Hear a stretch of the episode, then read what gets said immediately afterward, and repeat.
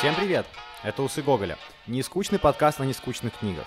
И с вами его ведущие Вадик Кириленко и я, Никита. И сегодня мы рассматриваем сборник рассказов Сергея Донатовича Довлатова «Чемодан». Мы долго готовились к тому, чтобы подойти к Довлатову. Он для нас, наверное, фигура как сродник Иороку. У нас, э, знаете, два сезона прошли такие, а, не обговаривая, грубо говоря, супер любимые вещи. А сейчас мы начинаем уже расслабляться и говорить о том, что мы действительно любим. А, возможно, не все его читали, возможно, это не самый известный автор. Наверное, там не сравнить его с каким-нибудь Хемингуэем. Думаю, прослушивания будет не так много, но о нем поговорить нам очень хочется. Мы немножко затронем сегодня и дружбу с Бродским, мы сегодня затронем и другие его сборники рассказов, там, и зону обсудим и компромисс, и, возможно, иностранку, и наши. Ну, то есть сегодня будет о чем поговорить. Очевидно, у него, как у Буковски, получилось такое свое творчество сделать очень автобиографичным и даже, я бы сказал, линейным. В смысле, можно просто идти по его биографии и кусочки вырывать, и э, рассказывать о том, э, как он это свою, свою жизнь э, в творчество превращал, собственно. Согласен, действительно, Довлатов для нас является очень личным автором, мы его часто вспоминаем в наших личных беседах, и хочется перед началом нашего подкаста вот так выделить красную линию повествования, которую мы сегодня будем прокладывать. Если вы вдруг знакомы с этим автором, наверное, он мог показаться вам очень смешным. И сегодня мы постараемся для вас э, рассказать вообще о его жизни, о его боли, и скорее будем строить как раз повествование с точки зрения того, как жил свою жизнь Довлатов и что эта жизнь ему принесла. Я вообще часто думаю о том, что веселые, смешные люди часто грустные. Я думаю, думал об этом в контексте Джима Керри, например, достаточно регулярный, ну или других комиков, знаешь, например, Артура Чапаряна, которые вроде бы достаточно смешные, но если начать разбираться, то смешного там, знаешь, не так уж и много можно найти. И это прикольно, это интересно, как люди пытаются этот страх, да, этот страх перед жизнью, эту жизненную боль э, в творчество превращать. Я думаю, что я какой-то такой же историей пытаюсь заниматься сейчас. Да, действительно, вот я недавно смотрел лекцию про Ван Гога, и как раз там была такая классная мысль о том, что он всю боль своей жизни превращал в восторженную красоту. И пр- прекрасно понимаю, что Довлатов плюс-минус занимался тем же самым, он вот всю сюрреалистичность его жизни, всю боль и все проблемы он превращал, переворачивал с ног на голову и говорил это в смешном контексте, потому что, мне кажется, таким образом он справлялся с этой болью. Мы обычно говорим о знакомстве с автором, начинаем. Но я думаю, что эту часть можно пропустить, потому что знакомство с Довлатовым, я не знаю, но оно как будто ты приходишь в дом, где ты уже давно был. То есть какой-то восторг, э, какое-то открытие, мне кажется, при чтении его рассказов не происходит. То есть ты не можешь там вспомнить этот день, когда ты открыл сборник Довлатова, знаешь, как у меня это произошло там, с Шекспиром или с Бродским, и что-то поменялось. И я думаю, что даже ничего не меняется. Наверное, в этом его не то чтобы минус, но э, характерная особенность, что когда ты читаешь Довлатова, ничего особенно в твоей жизни не меняется. Просто Довлатов становится хорошим другом, а, верным товарищем и тем, с кем иногда очень хочется пообщаться, тому, ну, тот чувак, которому хочется прийти в гости. Знаешь, а, знаешь ты мне однажды сказал, что вот Довлатов для тебя это свой в доску. И я с тобой полностью согласен. Вот тот писатель, который действительно свой в доску, потому что я подчеркиваю, что вот ты его читаешь, и ты как будто понимаешь, о чем он. Знаешь, есть авторы, которые ты читаешь, тебе нужно какой-то глубинный анализ, что он хотел сказать. Достоевский, например. Да, да, или Набоков, там аллюзия на аллюзии, книга в книге. Довлатов же, наоборот, очень простой, но в этой простоте он прекрасен. Слушай, я сегодня буду, наверное, отстаивать позицию, что не все так просто просто. Э, и мы с этого начали, что не все там так просто. И, наверное, вот это, вот это действительно будем сегодня эту идею э, проносить через весь выпуск о том, что за этой простотой есть очень много чего. То есть э, эта простота очень похожа на хемингуэевскую простоту, где мы видим только вершину айсберга и, очевидно, не видим все, что происходит под ним, не видим всю эту огромную работу и огромную жизненную боль, энергию и так далее и тому подобное, или какой-то исторический, там, биографический контекст. Сегодня попробуем этот айсберг немножечко так поковырять, а, достать оттуда все. Да, знаешь, палками, как в детстве, знаешь, потыкать в него. Да, много как мы в детстве тыкали, а потом обмазывали людей. Я почему-то, когда эту историю рассказываю, все такие, фу, вы так делали, все так делали. Некоторые на этом деньги зарабатывают, чувак. Обмазывали говном людей? Нет, копаются в экскрементах, это называется а. археологи, чувак. Ну, я был археологом говна в таком случае.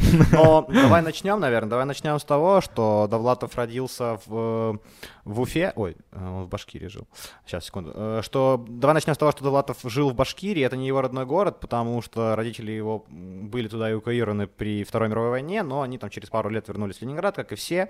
И он, в принципе, что очень важно, из ну, хорошо образованной и творческой семьи, его отец режиссер-постановщик, мама актриса. То есть, в принципе, у него был какой-то такой творческий бэкграунд, он не просто там, решил, что он писать-то может. Да, вот тут нужно остановиться, подчеркнуть, что семья у него была действительно театральная, и вот эту театральность Довлатов будет нести сквозь свою, свою жизнь, потому что он всегда будет в центре и эпицентре событий, он будет таким очагом всех этих э, событий, и поэтому его очень часто сравнивали вот как раз с театральным работником, хотя при жизни он с театром связан не был. А дальше вот э, после того, как они переезжают в Ленинград, он э, учится, он поступает на отделение финско-венгерского языка, и его современники вспоминали, что они удивлялись, что там делает Довлатов, потому что самому ему там не нравилось, он там проучился два года с небольшим, его выгнали, и посещаемость у него была просто колоссально маленькая. Он писал как раз в чемодане, о котором сегодня мы говорим, что есть науки точные, а есть науки неточные, и филология — это явно самая неточная наука, именно поэтому он выбрал ее. И э, продолжу э, твою замечательную мысль о том, что он э, действительно такой, как те... его мир очень театрален, и знаешь, мне кажется, что его можно сравнить с таким гонзо-журналистом, первый uh-huh, советский гонзо-журналист, как Хантер Томпсон, который э, не просто описывает события, но непосредственно принимает в них участие да. и является тем, кто эти события инициирует. Ты очень правильно сказал, что он сам разгоняет эти события, и практически во всех своих рассказах он главный герой, и вокруг него крутится весь сюжет. При этом он не тянет на себя одеяло. Ну, то есть, в смысле, он не становится какой-то фигурой, которой хочется следовать, знаешь, фигурой, за которой хочется супер следить. Он просто, ну, как бы участвует и описывает эти события с позиции участника, что, э, наверное, для литературы тех лет э, необычно. Да, необычно, и вот как раз э, мы будем говорить еще в последующем о том, что вот как раз его литературу не принимали, ему э, доставило колоссальных вообще усилий издаться, и изда- издаться он только в конце жизни как раз, но мы к этому еще придем, а вот э, на том моменте, на котором мы остановились в биографии Довлатова, его, как вы понимаете, выгоняют из университета и отправляют в армию. Он выходит в армию, и, что интересно, вот как раз это стал переломный момент в Довлатова как творческая единица, потому что он отличается с армии, уже написавшим огромный сборник рассказов. А сам Бродский вспоминает, что он как будто как Толстой вернулся из Крыма со свитков рассказов и некоторой ошеломленности во взгляде. Я вообще себе Довлатова представляю с очень ошеломленным взглядом, не знаю, тут нужно еще как-то, наверное, его описать как я не знаю, а, с точки зрения анатомии, он был очень высокий. Очень массивный такой. И он армянин.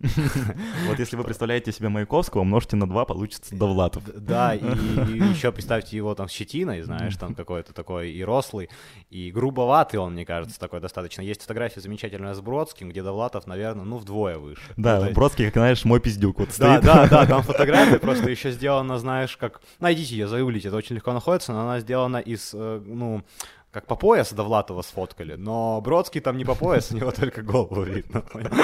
Ну, условно, действительно. Он очень низкий. И вот, кстати, мы забыли упомянуть, что в годы своего студенчества он знакомится с такими авторами, как Евгений Рейн, Анатолий Найман и Иосиф Бродский. Всем вам, наверное, известные фамилии. Евгений Рейн, кстати, живой. И он очень смешно вспоминает, кстати, о их Он дружбе. очень смешно вспоминает. Его часто можно увидеть гостем в передаче «Игра в бисер», а, которую я не могу смело рекомендовать, но просто Рейн там достаточно... Это уже такой, знаете, дед, ну, прям дед, ему, наверное, под 90, и он всегда таким хриповатым дедовским голосом кого-то защищает, Маяковского. Маяковский, да он поэт! Вы ничего не понимаете! Он поэт! Он очень умен! Знаете, ну, посмотрите, просто найдите его интервью, потому что он очень такой э, забавный дед. А, да, действительно, это вообще забавная у них была дружба, и вот как раз когда Довлатов возвращается с армии, он, собственно, становится маломальски писателем, он вращается в этих литературных кругах, он э, общается с известными людьми, которые будут двигать культуру в последующем, и что делает Довлатов? Он э, идет опять учиться, но идет уже учиться на журфак. И он даже работает немножко в газете и примыкает к такому литературному кружку, к литературному кружку прозаиков, который называется «Горожане». И туда входили известные авторы достаточно. И он начинает трудиться в должности личного помощника, что-то вроде секретаря, у очень известной советской писательницы Веры Пановой. И многие считают, что именно там закалялся его талант, именно в работе с большим автором советским он уже учился, собственно, этому э, ремеслу. Да, вот, но все равно нужно вот напоминать постоянно, что при всем том, что Довлатов пишет, он что-то пытается писать, рассказы собирает вокруг себя, он очень значительная фигура в Ленинграде-Петербурге, но тем не менее он не издается. И... Часто современники вспоминают, что они с завистью смотрели на тех, кто получает сталинские премии, потому что они в ресторанах, а, а, ну, а ребята такие андеграундные, ходят в магазин за водкой, и, очевидно, и Бродский там был, они всех тусили на хатах, это, кстати, есть в фильме ну, про Довлатова, как они все тусуются, как они, их никто не печатает, как они оббивают пороги э, редакции, даже смешная история, что Бродский жил на улице, где находилась редакция, и там он постоянно просто заходил и пытался что-то напечатать. Да, еще интересная история есть о том, что как бы Довлатов расходился только в кругу э, петербургской какой-то э, интеллигенции, и он, ну, сам издат был. И вот на всех этих э, повестях, его рассказах были просто куча печати о том, что мы не принимаем ваш рассказ, он отправлял постоянно в разные редакции, и просто все эти рассказы были опечатаны тем, что, к сожалению, мы не можем его напечатать. И поэтому он только был известен в русских кругах, и далее э, Довлатов перебирается в Латвию, едет э, в город Таллин. Э, где он не может сразу же начать э, работу журналистом, он работает кочегаром, а потом он работает журналистом на каком-то заводе, на какой-то фабрике, уже не вспомню какой, но не суть важно, мы не Википедией занимаемся. Он работает э, в газете при э, фабрике, об этом, собственно, его сборник рассказов, который называется «Компромисс». А, наверное, вторая по важности вещь в его творчестве после «Чемоданов», который, он называется он компромиссом не просто так, он работает в, ну, как понимаете, такой промышленной газете, давайте ее назовем так, абсолютно партийной, где ему нужно писать постоянно о каких-то там успехах советского государства и советской промышленности в частности, а Довлатов к этому относится к изрядно, с изрядным скептицизмом, и поэтому компромисс — это то, что он пишет вот эти а, свои рассказы, хотя на самом деле он считает не так, и там есть замечательный, мой любимый, я кратко расскажу э, рассказ, о котором я часто думаю, о том, как э, в, в городе Таллин рождается там миллионный житель или полумиллионный. Ну, то есть какая-то цифра. И очевидно, что он не рождается. Мы все понимаем, что нельзя посчитать, что вот теперь город миллионник. Просто это какая-то, ну, натяжка на натяжку, условно. И э, у него редакционное задание поехать в в роддом и взять интервью у родителей этого миллионного или полумиллионного мальчика, не помню. Если что, прочитайте, поправьте. Ну, полмиллиона, давайте возьмем полмиллиона. И он приезжает туда, и он там ждет, он там спит после пьянки у главврача в кабинете, тот говорит, ну вот, есть, вот, родился ребенок. Он идет, э, ну, все норм, ребенок здоровый, живой, звонит в редакцию, говорит, все, есть, э, и, но ему говорят, так родители, ну, он говорит, родители э, финка, да, и, не, родители, по-моему, эфиоп и финка, или там, ну, латвийка, ну, неважно, ему говорят, не-не-не, нужно советские граждане. И он идет опять, а, эта итерация продолжается, приходит, звонит редакциям, говорят, не-не-не, это еврей, ты что, вообще, это же еврей-диссидент, вообще нельзя. И вот он там через какое-то количество, 3 или 4 итерации, наконец-то рождается. Этот ребенок полностью подходящий под советские стандарты ребенка. Он звонит в редакцию, все, а, approve ят, и он берет интервью этого отца, и он охуеть несчастлив. Типа у него денег нет, как ребенок жить непонятно, он говорит, лежит эта жена как треска, что вообще, они напиваются с ним водки, тот его угощает на те деньги, которые он заработал, ну, Довлатов. И вот такой вот э, действительно, ну, цирк же, цирк. Цирк, цирк, и действительно очень много в творчестве Довлатова вот это как раз э, вот сюрреализ... сюрреализма, происходящего в СССР, и поэтому очевидно, что его не печатали. И как раз в компромиссе еще один прекрасный есть рассказ о том, как э, он встречает девочку, она, она приехала только в Таллин, у нее нет денег, и Довлатов решает ей помочь, и он придумывает о ней историю о том, что она вот такая вот классная студентка, она занимается литературоведением, выдумывает о ней историю, берет у нее сам интервью, сам его придумывает, и, деньги, и, да? Деньги, которые он зарабатывает с этого интервью, отдает ей. Класс. Ну, мне кажется, еще знаешь, очень важно, что вот этот сюрреализм, который ты сказал, да, он позитивный. Да. В смысле, да. советский, мне кажется, что Советский Союз просто не был готов к этому, ну, то есть к этому обсмеиванию. С ну, точки вот, зрения вот, вот доброты какой-то душевной. Сейчас же медиа так работают. Ну, там тот, какие-то передачи комедийные, они же обсмеивают ситуацию, да, в стране очень сильно, но это позитивное обсмеивание, оно, оно ну, служит таким уколом. Это как кто-то будет смеяться с нашего подкаста, очевидно, я буду рад, ну, если это как-то смешно обстебут. А тогда не готов, потому что он реально стебется часто. Ну, банально сарказмы, банально какие-то такие бытовые ситуации, которых в чемодане, кстати, очень много, и которым, в принципе, чемодан посвящен. Это советские такие дурацкие ситуации, мы вот сейчас к ним, наверное, подойдем уже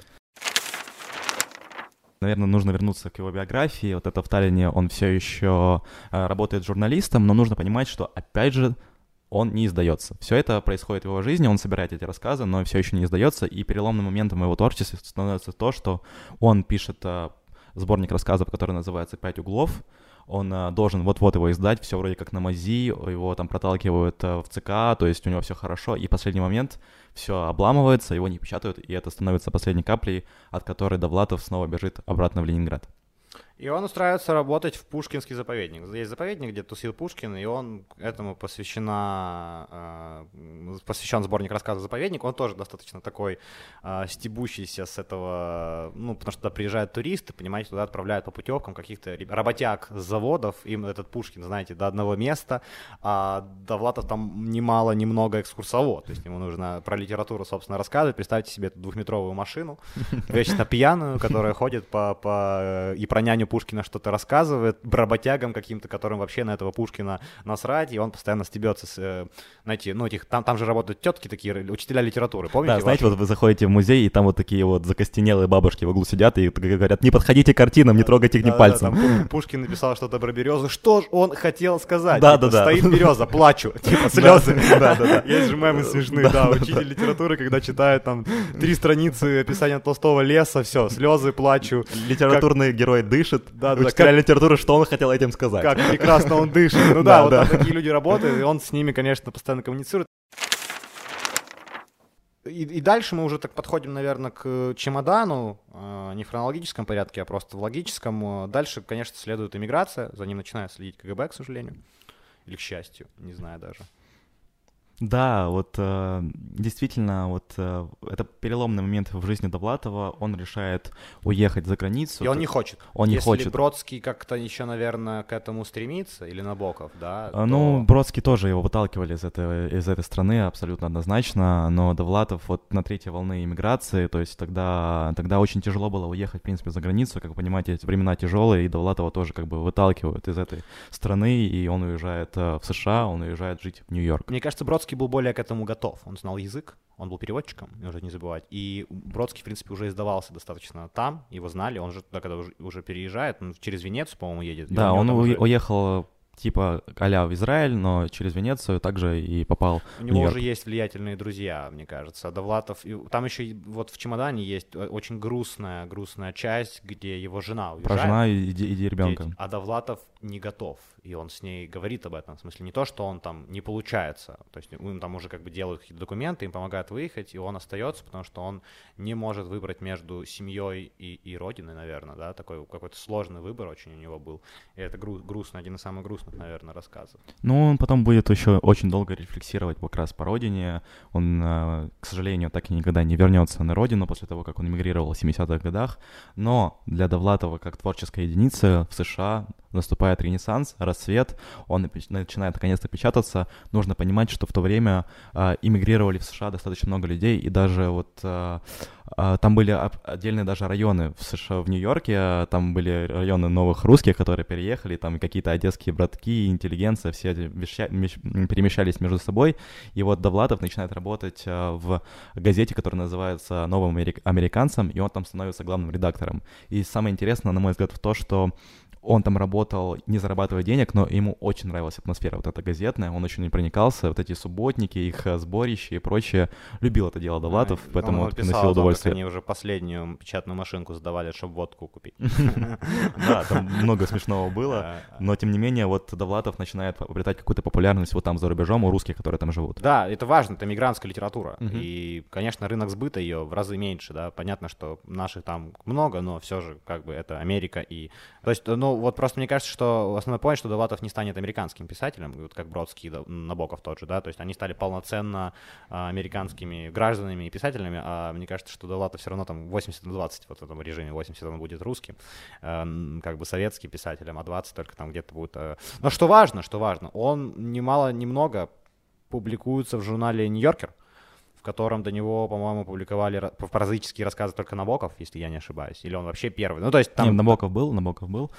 А, э, сам интересно еще, что знаменитый писатель, который, возможно, попадет к нам э, в подкаст, Курт Вонигут, э, в личной переписке с Довлатовым писал ему, что а, «Чувак, я восхищен тем, что я вот американский писатель отдал этой стране всю жизнь, воевал за нее, но я не печатаюсь в Нью-Йоркере, а ты напечатался. Типа, как тебе это удалось?»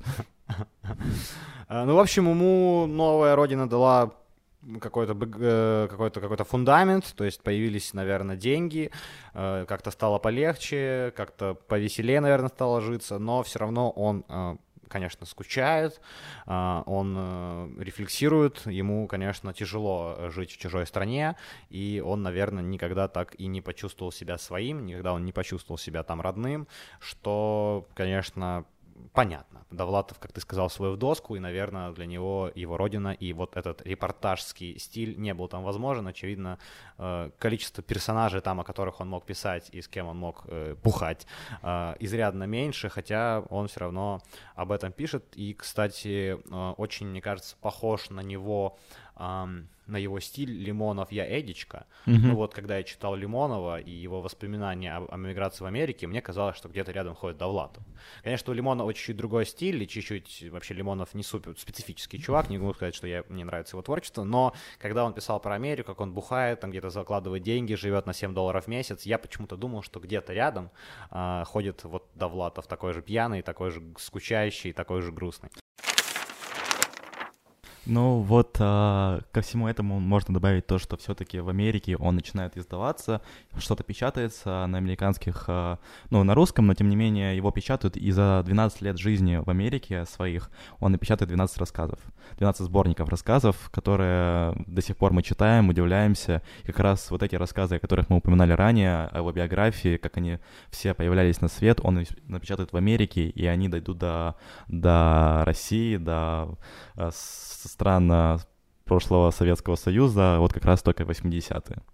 Я думаю, что вообще сегодня, ну, несмотря на то, что он автор, конечно, русский, да, российский, его читать нужно и можно, потому что, очевидно, он, ну, диссидент и относится к этой стране. Но знаешь, когда мы говорим про Бродского, у нас сразу письмо на независимость Украины, и мы такие, типа, как там, чё? Ну, знаешь, э, вопросы, вот эти, вот эти вопросы разделения на русское и, и наше, они такие болезненные сейчас. Это очевидно, что они болезненные, и это нормально.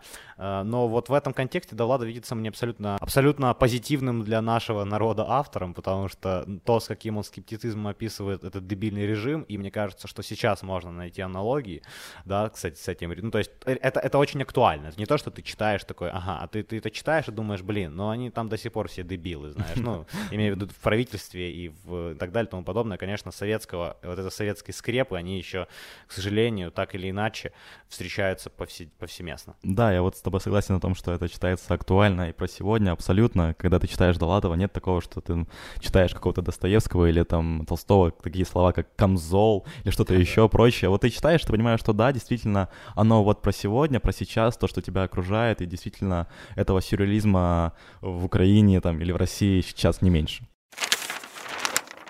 И, конечно же, он очень много пьет. Э, наверное, в половине его творчества он пьян, и в этом пьянстве он не выглядит харизматичным мачо. Это очень важно, мне кажется, что Довлатов не пытается быть сродни Хемингуэю, знаешь, который там э, гениально пьян, условно, да, который там пиши пьяным, редактирует трезвый, который там в кафе Де Флор где-то там в центре Парижа сидит. Довлатов выглядит скорее боягузом, а, слабым, и, и, и это хорошо, в смысле, это никак не это пьянство выглядит грустно, и, очевидно, это так, как на самом деле выглядит пьянство. Я прочитаю, наверное, цитату а, его современника.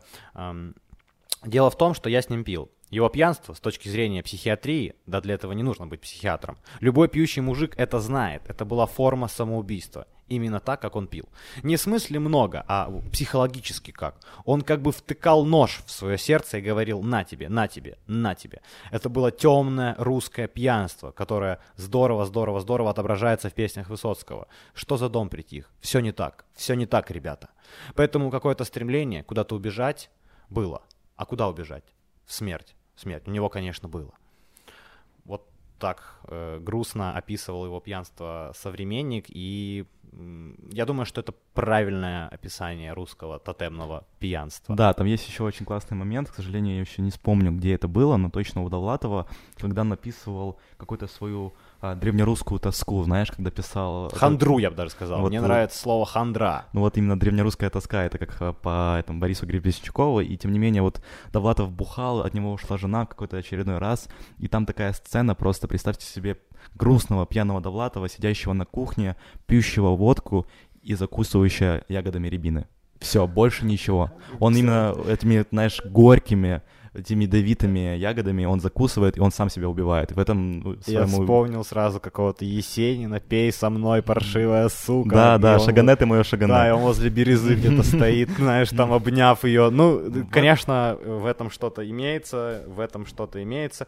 И... Эм Наверное, будем двигаться к чемодану. Наверное, будем двигаться к чемодану. Так у нас уже время нас заставляет о нем поговорить. На самом деле, говорить тут не очень много чего. Я расскажу основной сеттинг, потому что сам, мне кажется, сам, сама механика построения этого сборника фантастически креативная. Действительно, ну, э, очень интересный подход, потому что суть в цимис в чем? Э, Давлатов уже приезжая в Америку, достает чемодан, который он собрал, один, единственный чемодан, который он собрал с собой при переезде. И вещи, которые он взял с собой, они несуразные, они сами по себе не несут никакой ну, пользы, я бы сказал, бытовой пользы, да, но это важные для него вещи, это какие-то воспоминания, какие-то истории, которые он взял с собой. Я думал о том, что как если бы я собирал чемодан с собой за границу, то я бы, наверное, взял не бытовые какие-то, знаешь, там, рубашки и, и, и вилки, а, наверное, я бы повез с собой вещи, которые мне бы напоминали о родине, знаешь, вещи, которые меня бы привязывали, вещи, которые могут рассказать истории.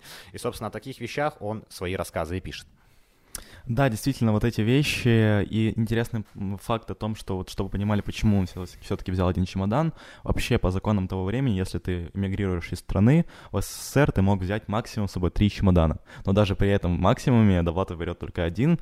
Тут уже нужно понимать, что можно тут литературные приемы использовать, на самом деле, кроме тех вещей, которые описываются в чемодане, там еще были книги, какие-то другие вещи, но тем не менее в сборнике он упоминает, что он берет с собой финские носки, там э, какой-то дубленый костюм, офицерский ремень, куртку, рубашку, зимнюю Рубаш, шапку, шоферские перчатки, вот такие вещи. И вот как раз о, э, о, о каждой вещи, которую он берет с собой, которая находится в этом чемодане, он рассказывает отдельную историю, с чем она связана, потому что это оказывается не просто какая-то вещь, как э, можно подумать на первый взгляд, а это целая история, это история его родины, это история его самого в этой родине, и он с собой забирает воспоминания, а не вещи.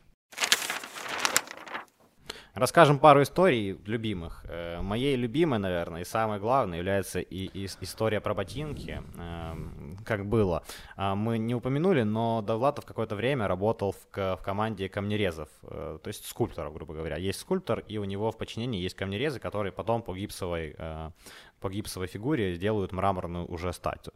статую. Эта работа очень кропотливая, и вот был такой заказ, что на одной из станций метро нужно сделать э, рисунок, который изображал бы портрет Ломоносова. Ну, Ломоносов — это математик, занимался естественными науками а еще при Российской империи.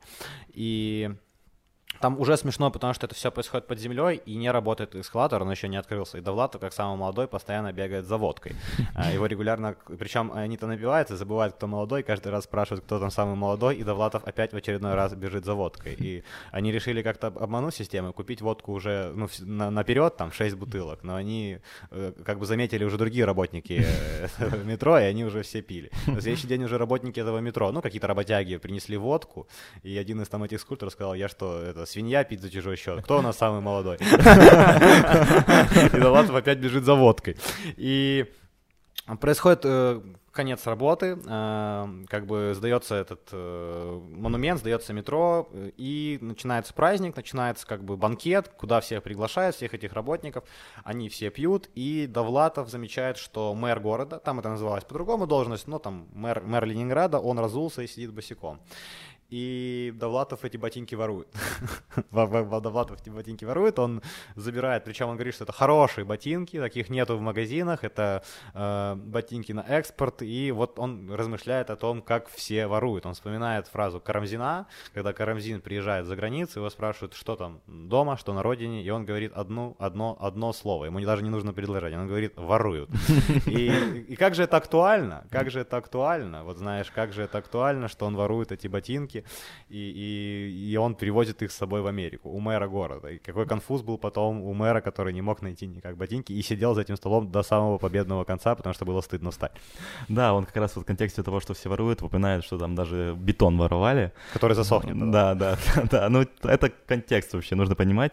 И вот... Э... А что, сейчас такая же херня? Да. Ну, втор... Что не положи, все своруют. Согласен. Все, что плохо лежит, даже если хорошо привинчено, все равно отвинтят. Я в себе это замечаю иногда. Иду, что-то лежит, думаю, может взять. Ну, знаешь, типа, оно как как-то есть уже, знаешь, в природе, это часть менталитета, менталитета. Это когда деньги на дороге валяются, ты же, блядь, поднимешь. Даже если это 5 гривен. Я заметил, что я недавно поднял 5 гривен.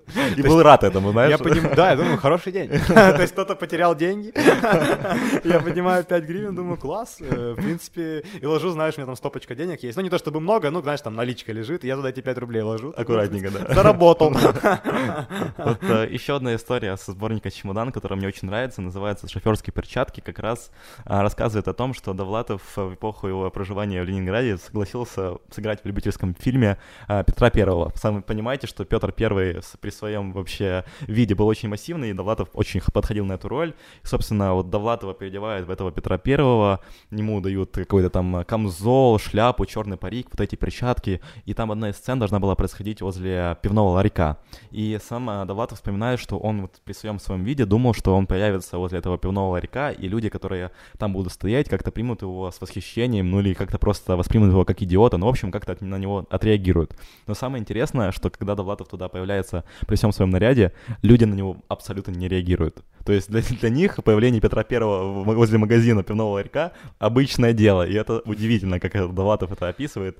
Мне кажется, знаешь, я тебя чуть поправлю, точнее, я тоже очень люблю, как и ты, этот, этот рассказ, но э, мне показалось, что основная здесь идея, что им не то чтобы пофиг, просто э, это такой уставший русский э, советский народ, знаешь, который встает в, ларь, в ларьке за пивом за последний рубль купить что-то, чтобы облегчить свои вот эти страдания. И мне очень понравилось, что этот народ у него выглядит выше всего, в смысле, что да. вот эти бедные, эти униженные люди, знаешь, как у Достоевского в «Бедных людях», это светлые э, трудяги, это люди, которые каждый день с утра до вечера вкалывают для того, не для себя, да, а на, на славу государства, на, для семьи, для друзей. И мне показалось, что это очень была классная аналогия, что Петр Великий по сравнению с ним не великий, знаешь, uh-huh. то есть, что вот этот народ, это, это казалось бы серая масса, на самом деле великая, и, и эти трудяги на самом деле строят государство. Вот я бы думал об этом. Ну давай, раз мы уже начинали наш подкаст, э, говоря о том, что Довлатов все-таки не веселый человек и много пил, давай как-то завяжем эту тему на алкоголе. И вообще проведем красные линии о том, что Довлатов при всем своем таланте, при всем том, что он создавал вокруг себя очень много положительных эмоций, сам был э, в эпицентре этих событий, был по жизни очень грустным человеком, он так никогда до, до конца себя не реализует, и даже казалось, вот э, из последних его интервью казалось бы, что он уже публикуется, у него есть дом, у него есть жена, у него есть дети, но тем не менее Довлатов был глубоко несчастным человеком, и вот это вот алкоголизм, это водка, которая маячила всю его жизнь за его спиной, и, к сожалению, Довлатов не смог побороть эту, эту боль внутри себя и спился, и умер в достаточно молодом возрасте. И тут, конечно, поднимается большой вопрос, а может, ли, может ли вообще человек творчески быть счастливым? Э, ответ, наверное, давайте сами, а мы будем резюмировать. Я не думаю, что стоит ставить оценки. Есть вещи, которые не стоит оценивать, есть вещи, которые стоит просто любить. А, и я не думаю, что тут 10 э, хватит, или 100, или 1000, или 2000. Думаю, что это просто бесполезно. Я просто с тебя скажу, что Довлатов является для меня... Если Довлатов был очень, очень хотел быть похожим на Чехова, то я бы очень хотел быть похожим на Довлатова. Я надеюсь, что он а, где-то сейчас, может быть, в раю или в другой жизни эти слова слышит, потому что, очевидно, он очень переживал за свое литературное наследие. И я хочу сказать вам, Сергей Донатович, что оно велико, что оно живет в сердцах людей, что мы читаем, что мы помним, и что мы очень рады проживать эти ваши истории, и для нас он, вы очень большая фигура в мире литературы. Не переживайте о том, что, возможно, не все так продается, как у Бродского. Да, я подписываюсь под каждым словом. Действительно, вот в этом подкасте, в котором мы говорим, казалось бы, не о самом популярном и раскрученном авторе, мы поднимаем вот эту фигуру, мы ставим ее в один ряд с теми людьми, с теми писателями, которых мы обсуждали ранее. Довлатов ни в коем случае не, не ниже их, а, судя по его росту, даже выше. Думаю, что из всех э, авторов, которых мы брали, Довлатов единственный, кто бы пришел к нам в гости. Да, Думаю, что, очевидно, он был бы рад сидеть здесь с нами. Думаю, что мы бы потом... Э, я думаю, что никто другой из всех э, авторов, которых мы брали ранее, не пришел бы с такой радостью э, посидеть рядом с нами и поговорить, может быть, просто, просто о, о том, как устроена жизнь. А на этом все. Я, как в очередной раз вас зазываю ставить нам лайки, писать комментарии, подписываться на наш инстаграм, на все наши социальные сети, телеграм-каналы и так далее и тому подобное, покупать наш мерч. У нас... Э, спасибо тем, кто купил, это очень круто, мы благодарны. У нас еще носки есть, у нас еще осталось немножко футболок, поэтому вперед, покупайте это ваш, как бы ваша возможность выразить нам некоторую благодарность, оплатить наше творчество. Мы не очень много с этого зарабатываем, признаюсь, но все же это какая-то шанс физически приобщиться к тому, что мы делаем. Да, ну и раз мы сегодня говорили о Довлатове, читайте этого автора, рассказывайте о нем своим друзьям, делитесь, делитесь своими впечатлениями. Может, вы читали уже Довлатова, какие ваши рассказы любимые. Пишите нам, нам всегда интересно пообщаться. И просто пишите нам всегда, рекомендуйте нас друзьям. С вами были Усы Гоголя. Пока-пока. Пока-пока.